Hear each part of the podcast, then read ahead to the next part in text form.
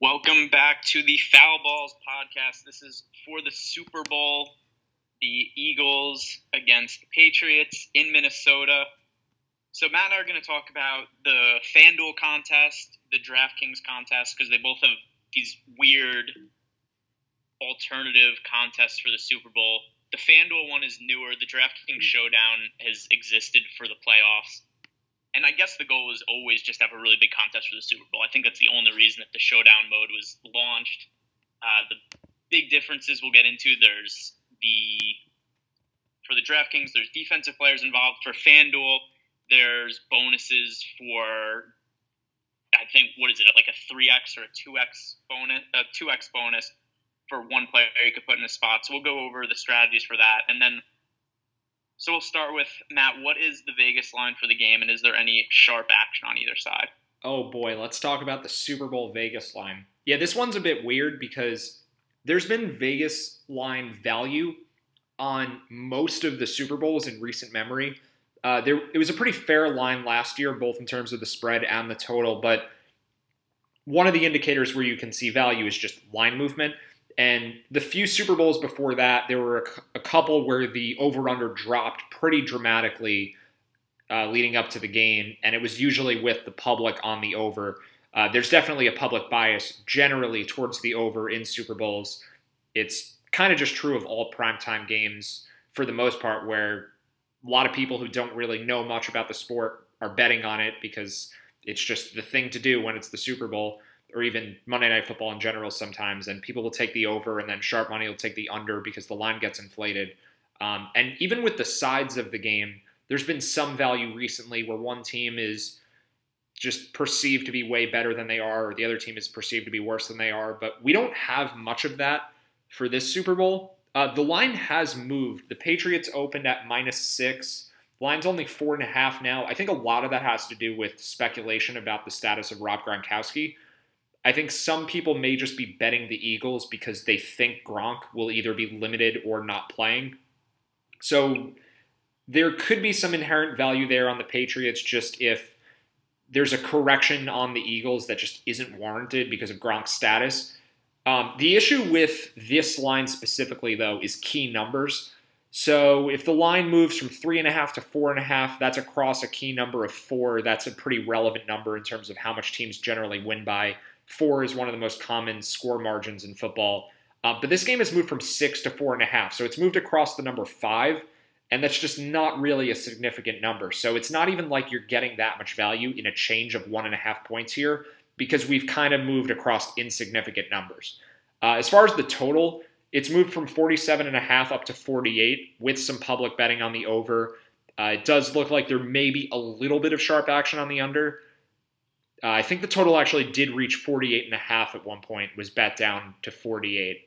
But overall, it just looks like these lines are really fair. I'll say that there's a little bit of bias towards the over, and there's probably a little bit of bias towards the Eagles because of that Gronk speculation I mentioned. Um, and then the last thing I'll mention on this the Eagles were a contrarian pick against the spread in both of their playoff wins, and the public was very heavy against them in both of their wins. So there could be some recency bias here where the public got beat by the Eagles two weeks in a row, and now they're thinking, okay, well, the Eagles are good. They're for real. They've cost me money two weeks in a row. Now I have to bet on them. Uh, and I also think there's a lot of hatred for the Patriots that exists, and that could be causing some bias too. So, with that being said, I don't think there's a lot of value, but I think the little bit that there is would be on the Patriots and on the under. Yeah, I think the other, I think what you said is definitely correct at least just from looking at the numbers, it, it would appear to me that the Patriots should be bigger favorites.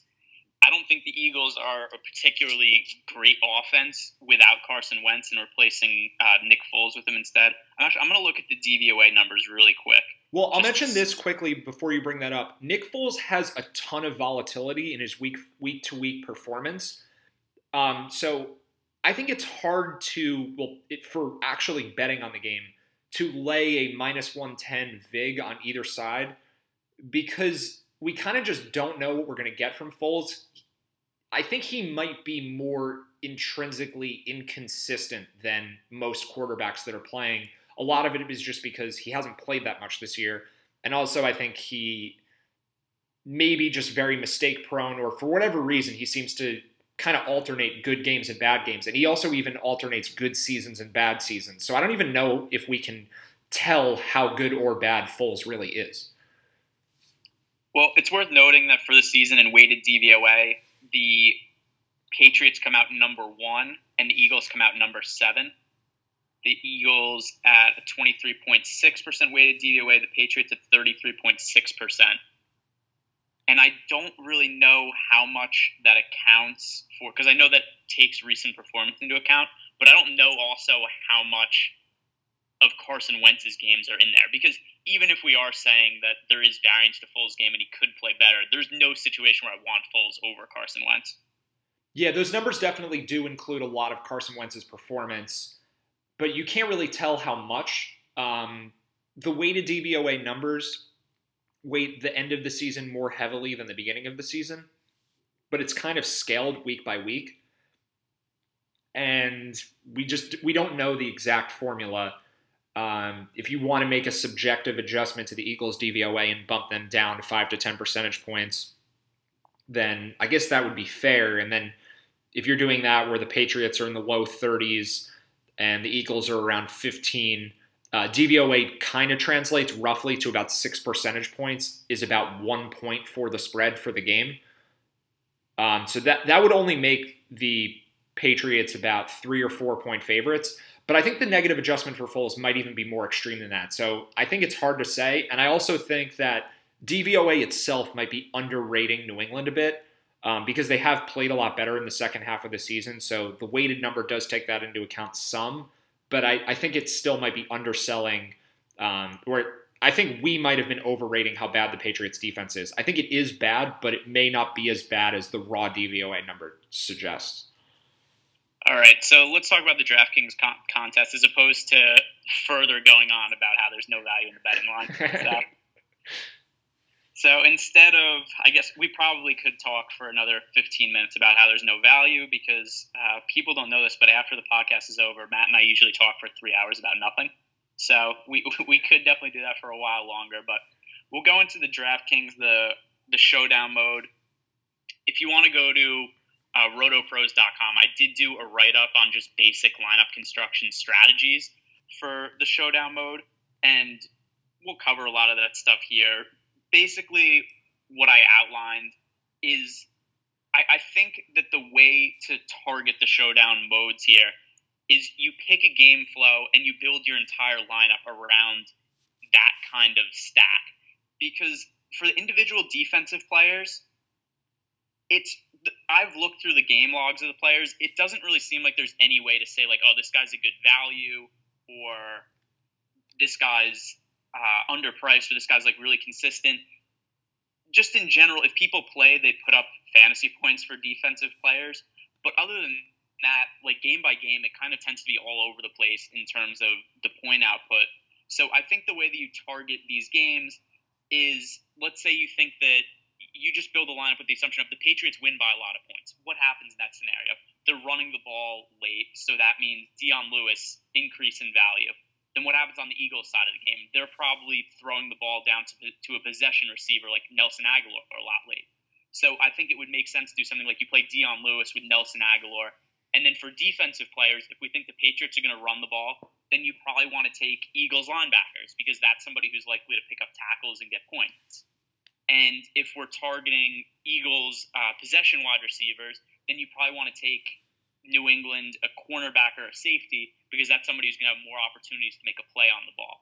So I think that that's how you should go about building these lineups, just because it's well for one that creates more upside because all players are correlated.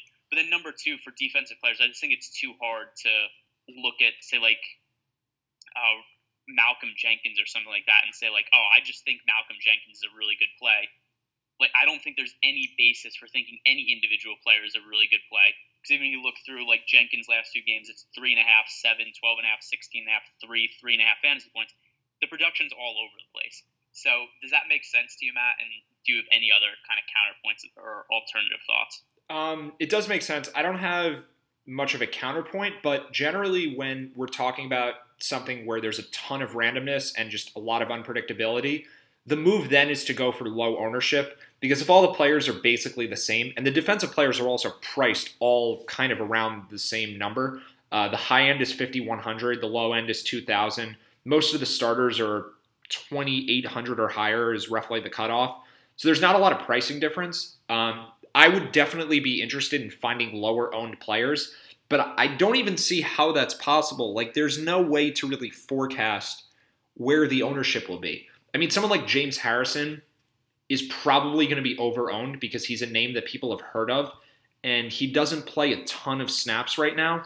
Um, I had the snap counts up from last week. Let me just grab that real quick because I think I think my strategy would be something that aligns with yours, where you're going for game flow. But I'd also want to stay away from players that probably, or at least we can sort of guess, will have some ownership. And I think James Harrison might be one of those names. I'm not really sure who the other names would be. Malcolm Jenkins is sort of a popular name that people might know pretty well. Um, let's see. Snap count for James Harrison from last week. He played. He also 43% of the Patriots defensive snaps. So like that that's a pretty low number for someone who's priced towards the top of this list. Um, and if people are interested in looking at this, you can go on Football Outsiders and you can sort uh, from week 20, which is last week, the snap counts for all of the Patriots defensive players, and you can kind of see who's on the field more than other guys. Um, I don't want to pay up, and I guess 4,200 out of this budget is kind of paying up. I don't want to pay up for someone who's going to play less than half the defensive snaps. Yeah, and I mean that also shows in his fantasy point outputs because he's played two games with the Patriots and he scored three fantasy points in both those games. He's had three tackles and no other stats. A tackle's worth one point for the individual defensive players. So I, I do think another way that kind of makes sense, at least, if there's anybody that's really glaring, is to look at the points per game for the players. So even if you're just doing it that way, like James Harrison stands out as a bad play because he is 4,200 and scores 3.9 fantasy points per game, whereas the players above him and below him are all in the six range. So there are some players you just look at who I think kind of stand out as bad plays for their prices, like James Harrison, just because his points are so much lower than the guys priced around him. Yeah, that that definitely makes sense. And then uh, on the game flow thing, it it certainly would be logical to go for corners and safeties for the opposing team that you figure to have to lead late. But I think going for pass rushers too, um, with more passing plays, I think targeting defensive ends. Let's say you think the Patriots will have a lead at the end of the game. I think the Patriots' defensive ends would make for strong plays there too. You could have sacks, you could have fumbles. Uh, if the Eagles are passing more, then there's certainly more opportunity there. Um, so I think the general strategy should be linebackers for the team that's losing, or maybe even defensive tackles, because defensive tackles get most of their production from run stopping plays up the middle. I think it would be defensive tackles and linebackers for the team you figure to be losing, and then kind of just every other position for the team you figure to be winning. So the secondary is the obvious angle, and then also the defensive ends, and maybe even the outside linebackers. I think those would be the high upside positions for the team that has the lead. Yeah, I think that makes sense. And then, so let's get into some of the offensive players because I do think there there are some good values on offense, and that is something that we could get into. And yeah, we actually out. know the offensive players uh, a little bit. We've been using them all season, so I think we can talk a little bit more about the offensive side. So Tom Brady is really expensive. I still think though the two best guys to pay up for on offense are still Tom Brady and Nick Foles because we know that they're going to have pretty uh, a pretty high baseline for production this game. And then I think there are some pretty cheap skill position players that are decent plays. Like you're not going to be able to use Brady with Gronkowski and then Foles also, but you could use Brady with, say, uh, well, okay. So let's let's start with the value plays then, because I think the number one guy who stands out as just being too cheap is Chris Hogan at 6,400. Yeah, definitely. Uh, seeing Danny Amendola price ahead of Chris Hogan at all is a little bit alarming but to this extent is just absolutely absurd. I mean, Chris Hogan was much more of a component of the Patriots offense for the entire season. And for whatever reason, Danny Amendola has produced better in the playoffs. Maybe there's something to that where Brady is looking to Amendola more, but I think Hogan's snap counts have been higher in both playoff games. Uh, and Amendola just has happened to get a lot of third down catches there's a bit of a narrative here that the Eagles struggle more in the middle of the field than they do on the outside. Uh, just looking at their DVOA by position. Um, actually, I lost that page. I'll pull that up again. But I do think that people kind of view the Eagles as better defensively at cornerback than they are in the middle of the field. And the Patriots also have been throwing in the middle of the field a lot.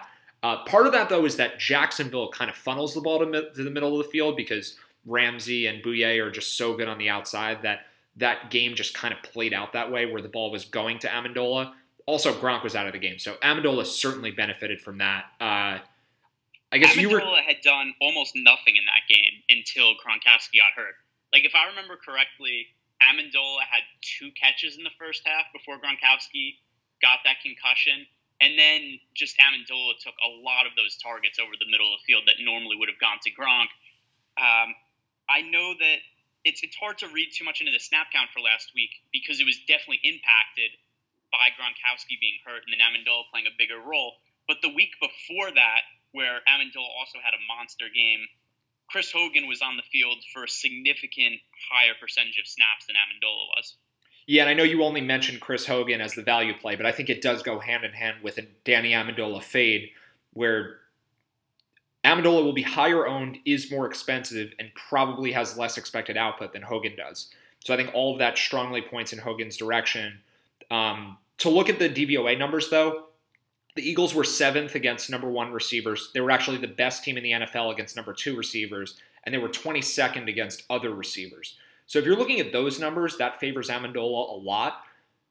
But I, this is something I mentioned before we started that in the Super Bowl, with two weeks to prepare for the game for both teams, I think the teams kind of know each other's, well, they know their own weaknesses and they kind of can have more time to gauge how the other team will potentially target them. I think the Eagles certainly know that the Patriots will want to go towards the middle of the field against them. And I think the Eagles will put more of an emphasis on stopping, well, Gronk first, but Amendola also with how many receptions and how many yards he's had over the last couple of weeks. I think that it could be a little bit of overthinking it where if the Eagles are playing to prevent their weakness from occurring, maybe their strengths become a little bit less strong in terms of game planning, and that could open things up a little bit more for Chris Hogan and for Brandin Cooks. And I certainly do think that Gronk and Amendola will be the two highest owned Patriots pass catchers. Yeah, I don't mind rostering Gronk with Brady. I don't like rostering Amendola at all. I think there are two guys who really stand out to me as fades, and that's Danny Amendola and Alshon Jeffery. Jeffery's also just way too expensive for me. Would you agree with that? Yeah, I think I think you could justify Jeffery more than Amendola. Um, I don't know if I were making. Well, it I think it depends how many satellites we win and how many tickets we get for this for this contest. But if I were making a lot of lineups, I think I maybe would have Jeffery in a couple of them, and I would certainly have zero Danny Amendola. I mean you'd probably have to be talking like 100 lineup combinations to start thinking about Danny Amendola as a hedge. I think there's a lot of leverage in fading him. I think he'll be one of the more popular players because of how how good he's been during the playoffs and even beyond that he's just too expensive. So I feel much more confident about the Amendola fade than the Jeffery fade, but I, I see the logic in fading him too. And I guess we can look at Nelson Agholor next because I, I certainly prefer him to Jeffery for me, it's just the price. Like that's such an absurd price for Jeffery, where I would much prefer to roster Zach Ertz if I'm going for an expensive Eagles receiver. Uh, but in terms of the Eagles' offensive players, my favorite. I mean, we could talk about Nelson Agholor also, but my favorite is Jay Ajayi at 8,300. Yeah, mine is Ajayi too. I think Agholor would probably be my second favorite. But Ajayi's been underpriced in DFS for basically, I think, the whole playoffs. We've been on him every week of the playoffs. Um, he was a little underpriced at the end of the regular season, too. The issue with him is well, there's two issues. The Eagles could just decide to go with more of a committee, uh, especially if Ajayi has an early fumble or just isn't that effective. But it's a good matchup for him against the Patriots, so I'm not concerned there, and he has the upside. Um, the other issue, though, is the red zone, where Jai just isn't really involved. LeGarrette Blunt gets basically all of the red zone carries, and he's on the field for basically all of the red zone plays, except for probably third and longs in the red zone, and then it's most likely Corey Clement anyway, and not Ajayi. So for Ajayi to have a huge game, he either probably needs to catch a lot of passes or break a long touchdown. And I don't think either of those are out of the question. And he's also just cheap. So even if he doesn't do that thing, even if he doesn't do those things, he's not a bad play at 8,300. It's just, uh, it's hard to see a ton of upside because of the lack of red zone.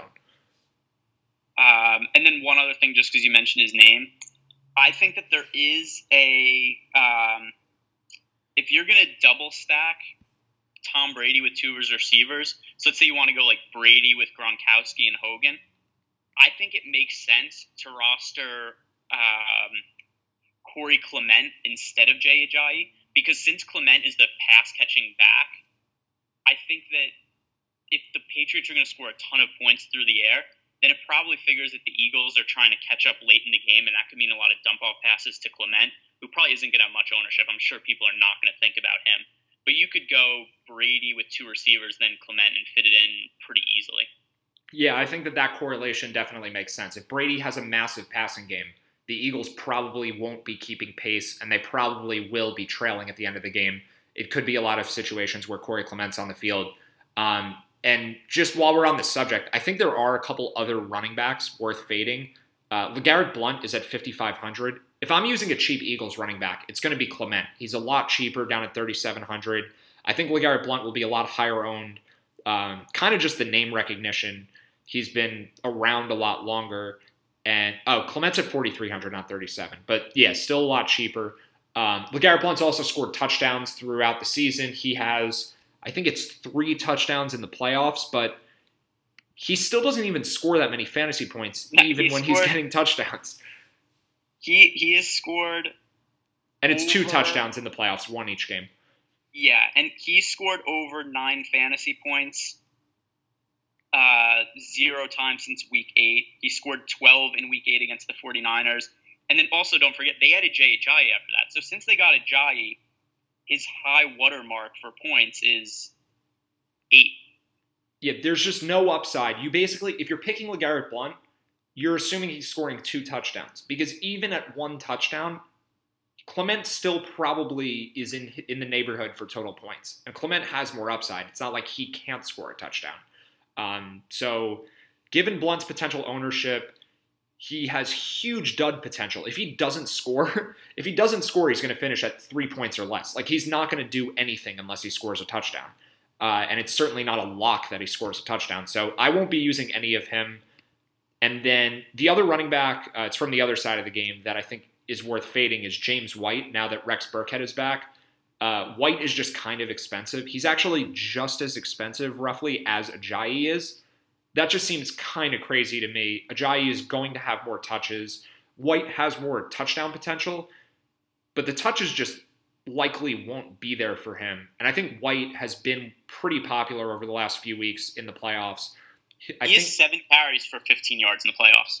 Right, and he's he has a couple receptions and he has scored yeah. two touchdowns. He scored once in each game. He, he, scored he scored three touchdowns and has seven carries for 15 yards. Right, two rushing touchdowns, one receiving touchdown. He has seven receptions. But Burkhead was out against the Titans and he was severely limited against the Jaguars. With two more weeks off, I mean, we can't really know what's going on with Rex Burkhead, but I would imagine that he's more involved than he's been throughout the playoffs he should cut into James White's workload a little bit. And White is still a backup running back either way. Yeah, arguably he's the, arguably is their third running back. Um, I would think that Dion Lewis, James White, Rex Burkhead all see snaps in this game. I still think that Dion Lewis is a fine play just because I, I think he's so much better than those other guys. But I think for the price, I still prefer Ajayi a little bit, but but both are in play. Yeah, I think out of the three Patriots running backs, I would certainly go with Lewis the most. And I don't even know if I have any interest in either of the other guys. Burkhead should be low owned because he hasn't really done anything yet in the playoffs, but he was a pretty important part of the offense throughout most of the regular season. He's had some pretty big fantasy games, and he just hasn't been around much in the playoffs. He had one carry last week, he had one target in the passing game, zero receptions, and the week before, like I said, he was out. Um, so it's kind of a flyer on Burkhead. I think the price is a little too high. I'd be more inclined to play him if he was cheaper. And I think Lewis is going to end up being the only one of the three that I roster. Uh, probably Ajayi more than Lewis, but I think I'll have them both a lot. I would consider throwing Burkhead into a lineup or two just because the four games he played prior to getting injured, he had scored a touchdown in all of them and had two multi touchdown games. So the ceiling for Burkhead is still pretty high if he's going to take back that role. We just don't really know what the we, we don't know if that's what the case is. But I would I would consider using him in a couple of lineups and fading Dion Lewis. Um, I just I don't know if we're going to need to go down that much in salary savings, and I would still prefer to roster uh, Dion Lewis or Jay Ajayi or Corey Clement. Well, last thing on the running backs, do you think there's a particular game flow that favors Rex Burkhead, or does he sort of just randomly get sprinkled in in various points in the game and it's kind of unpredictable? Yeah, I think it's just random. I, I don't think that there's. I, I don't really think there's a situation where we could roster Rex Burkhead and other players around him where they correlate well. All right, I kind of want to backtrack a little bit on this tournament before we move on from it, um, because there are some pretty high-priced quarterbacks that aren't the starters, uh, and I, I don't think I had specified too much where I stand on Brady and Foles. I, I do think that they're both the strongest plays, and I think Gronk is a fine play also.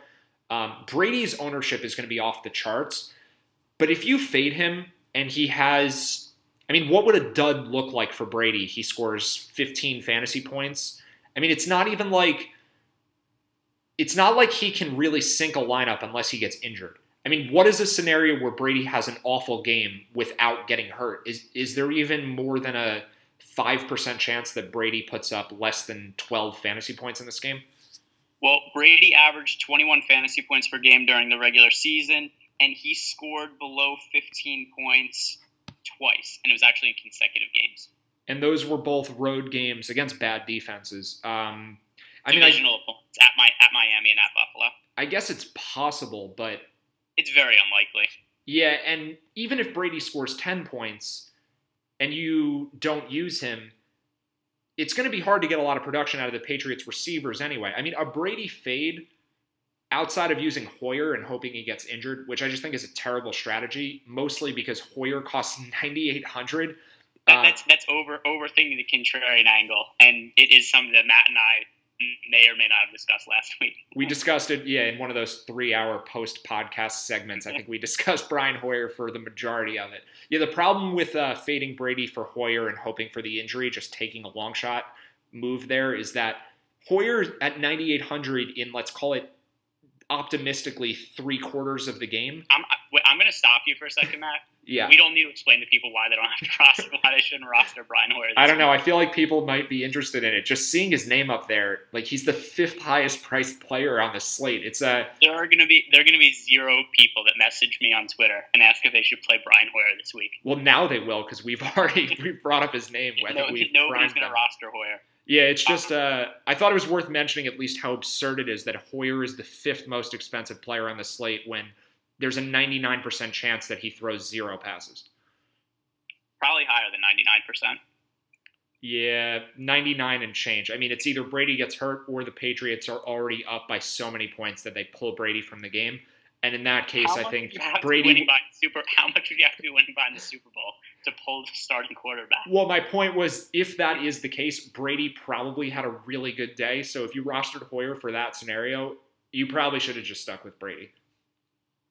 Hoyer's probably more likely to get negative fantasy points than positive fantasy points, where there's that weird because if he if he was to come in to kneel the football at the end of the game, which also isn't happening. Well, if you, let Brady do it. It's funny you say that because Nate Sudfeld actually had negative 0.4 fantasy points last week, and he's the uh, Eagles' backup quarterback who you, you could have for 8,700. Yeah, also shouldn't roster him. Yeah, so uh, back to the more relevant point on Brady. Even if he puts up a dud, which let's call it 10 to 15 points, somewhere in that range, there's not a ton of value to not having him there. Like, I don't really think that you could go elsewhere and expect big production unless you're using. I mean, a Brady fade would have to include, let's say, Dion Lewis and then a bunch of Eagles. Have, it has to have Dion Lewis because, or else, or else, do you think the Patriots score zero fantasy points? Right. So that, and and in that case, the showdown uh, tournament probably becomes so random that there isn't really a good strategy for a scenario where the Patriots score zero points. Um, so a Brady fade realistically would have to include Dion Lewis and then probably just three Eagles players, right? Yeah, I would think uh, it would just be so low scoring. This would be so stupid. Here's the thing also. If, if that gets to a point where you're fading Brady and at the end of the game, any like 40 yard pass play probably breaks the entire tournament. Right, because whoever that receiver is, then that person is now in the winning lineup because the scoring will be so low that if you didn't guess that receiver properly, you don't win. Yeah, I, I won't be fading Brady. I just don't I don't see the upside in it. Yeah, I think the other thing also is if you don't play him, how much salary do you have to play with? Right. I mean, let's say you go with Nick Foles and you use Ajayi uh-huh. and Lewis because it would probably have to be a running game, a running based game for that to work. Um, you can make a reasonable lineup that uses Foles, Ajayi, Lewis, obviously two defensive guys, and then maybe you throw in Ertz or Agholor or maybe even Alshon Jeffery, and I think that at least fills the salary. Uh, it still doesn't really fill the salary. Yeah, it's tough. I mean, I don't like this route anyway. I think it is doable, and then you would have a little bit of leftover money, and it would certainly be contrarian.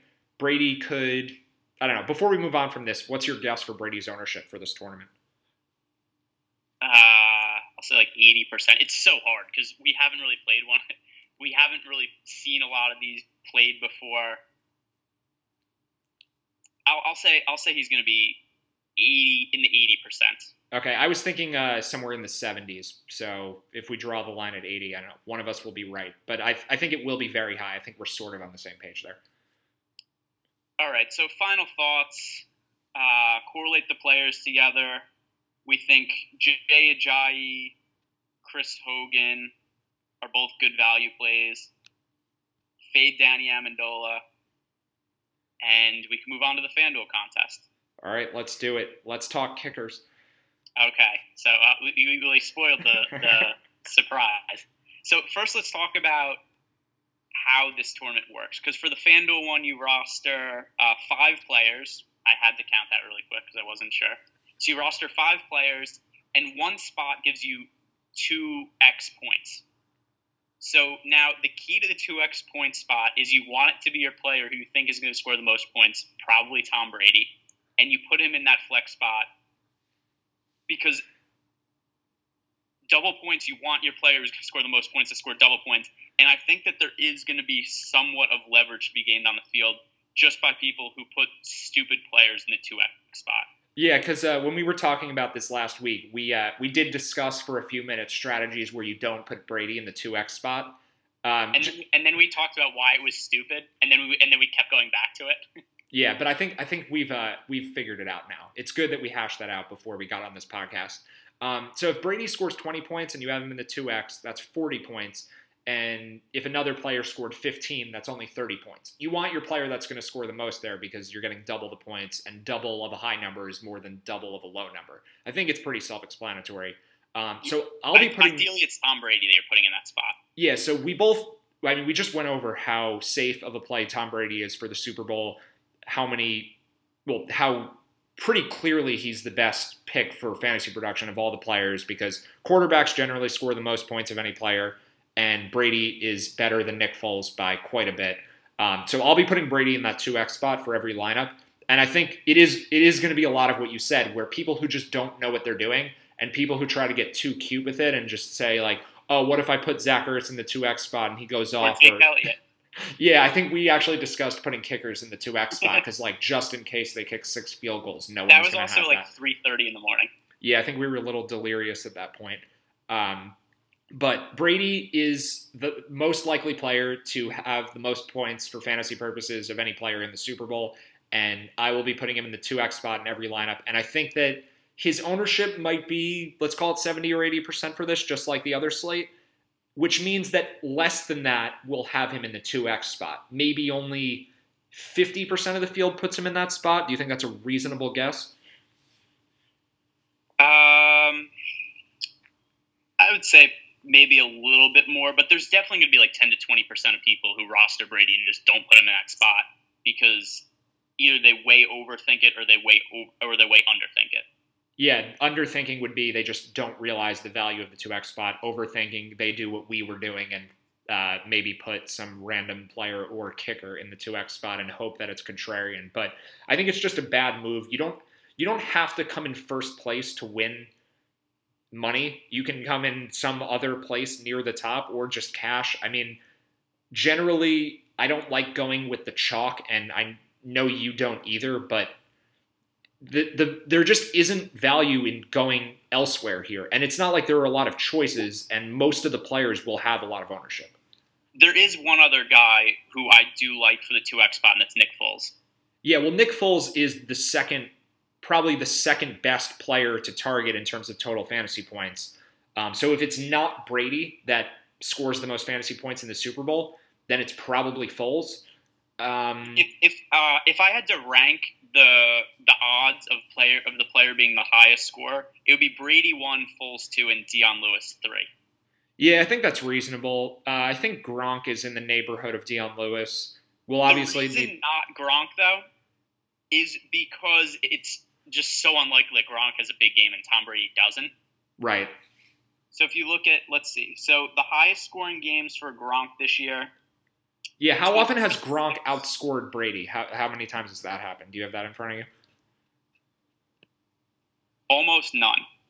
Yeah. I mean, it's hard for him to do it. He has to. He probably has So- to catch two or more touchdowns. So in Gronk's big games this year, where he scored over 20 fantasy points, Brady scored upwards of 30 in those games. Well, the other thing is that with FanDuel, uh, we're talking about only uh, half a point per reception, right? And then there's also Correct. um, there's no receiving bonus for 100 yards. There's no bonus of any kind. So it's much harder for Gronk to outscore Brady to outscore Brady on FanDuel than it is for him to outscore Brady on DraftKings. So uh, Gronkowski went over 20 points four times this year and never went over 30. Brady went over 30 points twice and went over 20 points one, two, three, four, five, six, a lot of times. Uh, seven times he went over 20. So Brady is, to me, just a much better play for the 2x spot. And I don't think you should roster Gronkowski there just because even in the event that Gronkowski does catch two touchdown passes, Brady is still probably going to outscore him. Right, and even if Brady doesn't outscore him, he'll probably be close. I mean, the the chance that Gronk has let's say 30 fantasy points and Brady only has 15, that's a really really unlikely outcome. That basically can only happen if Brian Hoyer is in at quarterback for some portion of the game and throws a touchdown to Gronk. I mean, Gronk can outscore Brady, that could happen, but for him to outscore Brady by a lot, you're paying for very little upside if you use Gronk in that 2x spot. So, I think I like Gronk just generally to put in a different spot because he correlates with Brady. Uh, that part's obvious, but yeah, if you're going to not use Brady in the 2x, which I don't even think I'll do, I think it's got to be Nick Foles or maybe Dion Lewis. But I think that you're probably reaching a bit to go with either of those guys. especially because we're not totally sold on Dion on Dion Lewis getting the red zone touches. Yeah, Uh, it I could be any Patriots running back in the red zone. Yeah, I would have to make and anybody if you're going to use Dion Lewis in the two X spot, you would have to be making a lot of lineups to do that. The the best place to start with is Brady in the two X spot. Like I would think if I'm making just making a random number ten lineups, it's probably going to be eight Brady in the two X spot and two with Foles. And it's probably not until I get to like 20 lineups that I would consider making one with Lewis there.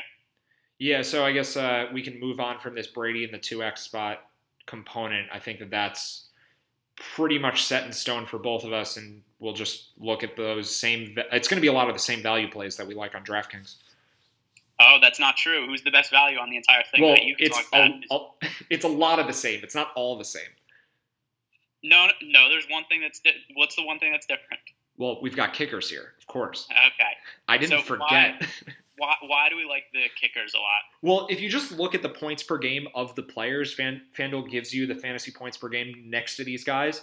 And Jake Elliott and Stephen Gostkowski average more fantasy points per game than all the players around them. And Jake Elliott, especially. I mean, kickers are very random. Elliott is $1,000 cheaper than Gostkowski. Um, so there's two reasons, maybe even three reasons I like Elliott a lot for this for this slate. Uh, he'll be low owned because when you can use position players, who in their right mind would use a kicker instead? Uh, I think they should, but people won't be doing that very much. Um, the Patriots also, I don't know how reliable this is, but they've been really bad defensively until other teams get to the red zone.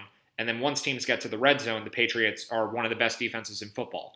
If there's any relevance to that, if if that's even remotely still true, then you'd have to think that there are a lot of field goals that should potentially be attempted uh, against them. And this game's also in a dome in Minnesota. So Jake Elliott's a rookie. I think people might be scared that he could choke or something. I don't know. But it's a good kicking environment. It's a good kicking matchup, whatever that means. That's not something I thought I'd ever say.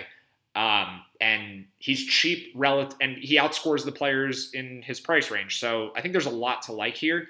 Uh, and then I could guess we could, I guess we could get onto the uh, correlation for players that correlate with Jake Elliott because we do have some of that too. Yeah. So the other thing, just to back up your point, so Jake Elliott is 8,500. Priced right below him is Torrey Smith at 8,000, and Jake Elliott scores more than twice as many fantasy points as him. Rex Burkhead is the same price as Elliott, and Burkhead actually does score more points, except that's also because he had a huge role in the, in the Patriots' offense at one point in the season. He doesn't anymore. Probably the more uh, the better comparison is LeGarrette Blunt is 500 more than Jake Elliott and scores six and a half fantasy points per game to Elliott, who scores 9.93. And then we go up to Stephen Gostkowski at 9,500. He scores 10.75. Blunt below him at 6.47. And then above him is James White, who scores 7.57 fantasy points per game this year. And then above him, we have Chris Hogan at 10,000, who I think both of us really like as a value play. At he scores uh, 10.3 fantasy points per game. Uh, but I, I think that Hogan, just like he was on the DraftKings Showdown, is also a really good value on FanDuel. Yeah, if uh, we're we're comparing Gostkowski and Elliott to players in their price range, and there is one that stands out that actually is just as productive as them, and that's just because Chris Hogan is also undervalued, as we talked about with the DraftKings slate. Um, so yeah, certainly like Chris Hogan here too. Um, and then Jay Ajayi only priced a little bit higher than that. Um, the Jay Ajayi Jake Elliott correlation is kind of my favorite move for this FanDuel tournament. I think it's my favorite play of any sort of fantasy thing for the whole Super Bowl because, like we said, Ajayi doesn't score touchdowns. And if you don't score touchdowns, but you run the ball well, you move down the field, which Ajayi should have a large part in doing – then you're going to end up with field goals. Um, so I don't know that Jai and Elliott. Well, there is some positive correlation there because if Ajayi does play well, the Eagles are going to be in the red zone. And then Ajayi comes off the field, and I guess it makes it easy for rooting interests. Once Ajayi comes off the field, just root for field goals. But uh, Ajayi won't be taking away points for Elliott. He's going to be helping Elliott get points by getting him into the red zone. And then LeGarrette Blunt will come into the game and LeGarrette Blunt is really bad, and I think it could set up for the Eagles to have a lot of field goal attempts. No, I definitely, I definitely agree with that. Uh, Gostkowski and Jake Elliott are both good plays. In terms of fades here, I Danny Amendola once again is a fade for me. He is tied for being the fifth most expensive player. Brandin Cooks is cheaper. I think he's a much better play. Jay Ajayi is cheaper. Dion Lewis is about the same price. So those are all guys I'd prefer to roster. Nelson Agholor, I think, is an okay play here, but he's a much better play on the DraftKings Showdown. He's way more expensive relative to the field for the FanDuel one. So my favorite plays here, once again, it's Brady and Foles. They're my favorite plays in the DraftKings one as well. The kickers for the ownership also, and then uh, Chris Hogan for cheap and Jay Ajayi cheapish. Yeah, I think I'll be rostering a lot more Elliott than Gostkowski because of that Ajayi correlation. I think Gostkowski will be higher owned than Elliott because he's the kicker on the team that should theoretically score more points, but that doesn't necessarily mean they'll have more field goals. Uh, but yeah, I like both kickers, which is certainly a weird thing. I'll probably have them together in some lineups, uh, which would be a fun Super Bowl if it's like a 19 to 16 game with a lot of field goals. That would be very exciting for our purposes. Um, there are a couple players who we liked on DraftKings that I don't really like for FanDuel.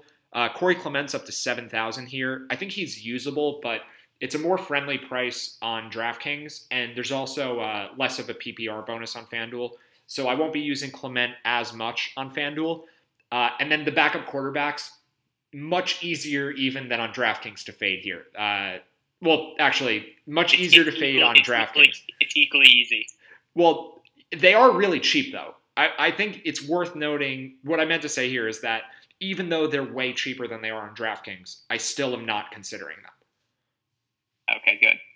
Yeah. Uh, anything else we should add for this FanDuel slate? Obviously, going to be fading LeGarrette Blunt here also. Uh, Brandin Cooks has a little bit more favorable of a price on FanDuel. And as someone who's not reliant on reception volume, uh, the lack of a PPR bonus doesn't hurt him as much. Uh, the big play potential for Cooks, I think, could go overlooked here. So I like him a little for both sites, but I think I like him for FanDuel more. Okay, so now let's talk about the important thing. What is the most important game mode of the entire Super Bowl? Is is FanDuel Bingo? FanDuel Bingo. So if you don't know about this, and I think a lot of people are not going to be playing their bingo cards because they just uh, they don't realize what it is and they just didn't think to check for it. Uh, so if you go to the top of the FanDuel contest page, it says free game bingo, and if you click on it, you've got a you've got a bingo card here with a lot of weird potential events for the Super Bowl with a GameStop fourth quarter free square in it. Uh, the prizes are well, there's money involved. There's it's GameStop uh, uh, coupons, gift cards. Is that what's going on there? So we have the other thing. Also, the bingo is just a free roll. You're not you're not paying anything. It costs zero dollars. You have to play bingo. Well, You, you don't have to. You have to play it. Yeah, okay, sure, you have to. So yeah, it's uh, they pay out some cash. Even if you just call bingo on your card, you get a free ticket entry. So it, there is there is value in just playing it, even if it's not very much. And if you do happen to win first, it's a thousand dollars in Xbox. Madden, uh, I don't know why they give you a thousand dollars and a fifty dollar GameStop gift card, but that's that's what it is.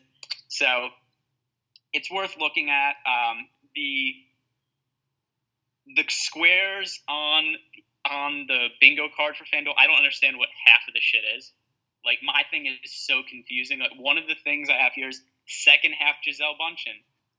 Yeah, that, that one that one is just uh, I, they're going to show her on TV, I think, and then your square is going to light up, and then you got to click it. Is that what's going to happen? I don't know. I, I'm only gonna find out. There's three plus puppies ads I have.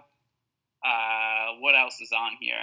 I've got uh, "Sexy Back" on mine, which is uh, Justin Timberlake Oh, well, has to sing the song. I think I, I figured out what that one is. That's because Justin Timberlake's performing at halftime.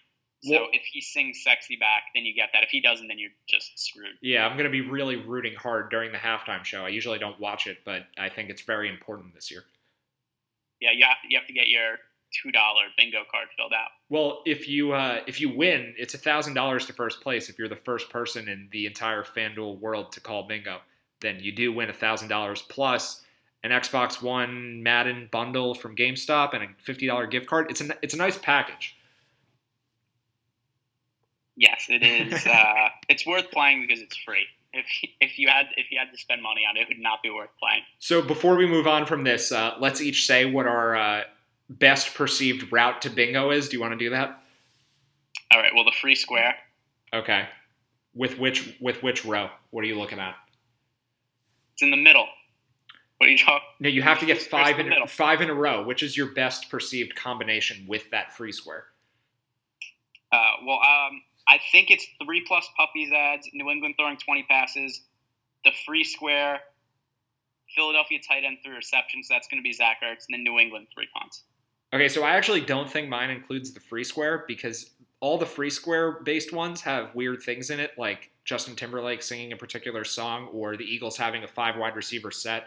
Yeah, I just don't know what three plus puppies ad. it's gonna be three plus puppies commercials. What do you mean? Like that's that's a pretty easy one. Three, but is it is it no? Is it a commercial with three puppies or No, no, no. That's I think it's got to be three or more separate ads for puppies. But what's it? What's an ad for puppies? I think we'll know it when we see it. I think that's how we'll know. I, I've been I've watched a lot of football over the course of my life. I've seen a lot of Super Bowls. I know there's the Puppy Bowl, but I don't. No, that doesn't count. I don't think that counts. I, I don't. I don't know. I'm talking like I know what the rules actually. I don't really get it.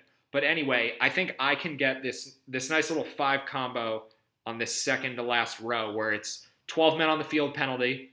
That seems reasonable. A play action pass, 10 rushes for the Patriots, a second half Patriots sack, and back to back first downs. Doesn't include a free square, but I, th- I think that one's going to happen.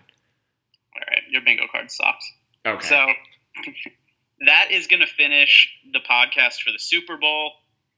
You can follow me on Twitter at GRMBDFS. Matt's Twitter handle is at Preaching Sense. We'll be back with the regular basketball podcast tomorrow and then uh, football another six months from now or something.